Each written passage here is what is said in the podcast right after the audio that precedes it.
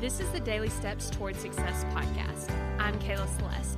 If you're looking for a daily podcast to help you accomplish your dreams, you're in the right place. So let's take the daily steps toward success together. On today's podcast, we're going to be talking about judging your negative thoughts. Now, this is so interesting because what happens is we have a negative thought. Let's say it's about ourselves. So we're thinking, you're not smart enough. You're not going to be able to figure this out. You're probably not explaining it clear enough. Like, let's say that you have those thoughts.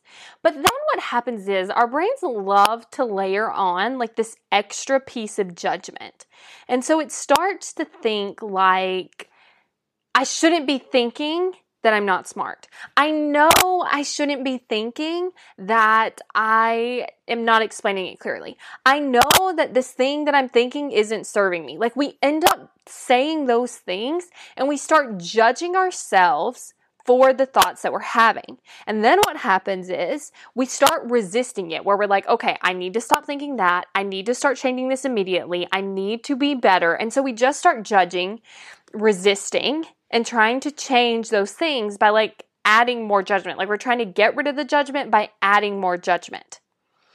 So here's what I like to do to stop that because it's like we already have the negative thought, but then we're like adding more negative thoughts on top of it because we think that we shouldn't have the negative thought. Like it's right. So I really want to share with you like how I separate that. And I separate it by saying my brain is thinking blank. So I think my brain is thinking I'm not smart. My brain is thinking I'm not explaining this clearly enough. My brain is thinking that I'm not going to be able to figure this out. And when I separate it that way, I don't feel the need to judge my brain. And here's why it's because I know what my brain's three main desires are it's to seek pleasure, avoid pain, and conserve energy.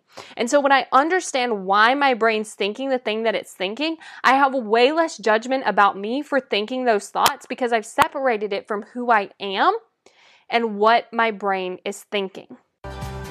Thank you for listening to the Daily Steps Towards Success podcast. Make sure you tune in tomorrow. After all, we're in this together, one step at a time.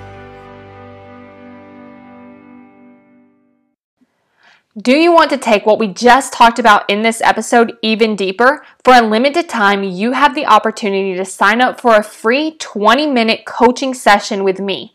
If you love listening to the podcast, you'll love this because it's 100% customized for you and where you're at.